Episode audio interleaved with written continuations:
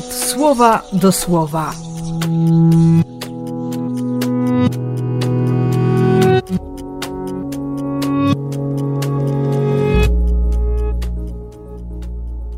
Trzydziesty sierpnia, środa.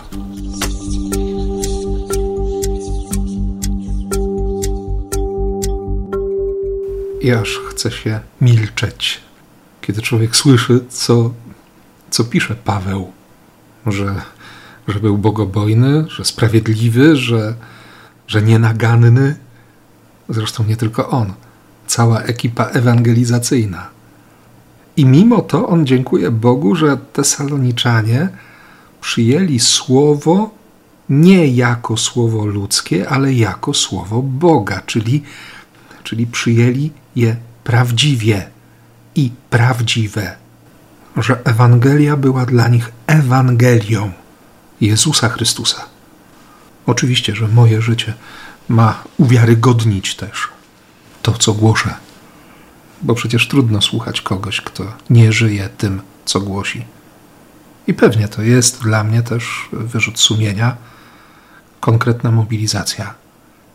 Ale z drugiej strony sam sobie zadaję pytanie, jak przyjmuję Słowo Boga? Czy ono jest dla mnie tym, czym powinno być? Czy słowo jest dla mnie osobą? Jak wygląda relacja ze słowem? Żeby nie być człowiekiem, o którym mówi dzisiaj Jezus w Ewangelii, z zewnątrz pięknie zadbanym, a wewnątrz nie stać się grobem dla Ewangelii, dla słowa życia, dla miłości Boga. Takie zadanie dla mnie na dziś. Oto za chwilę będę się modlił w czasie Eucharystii.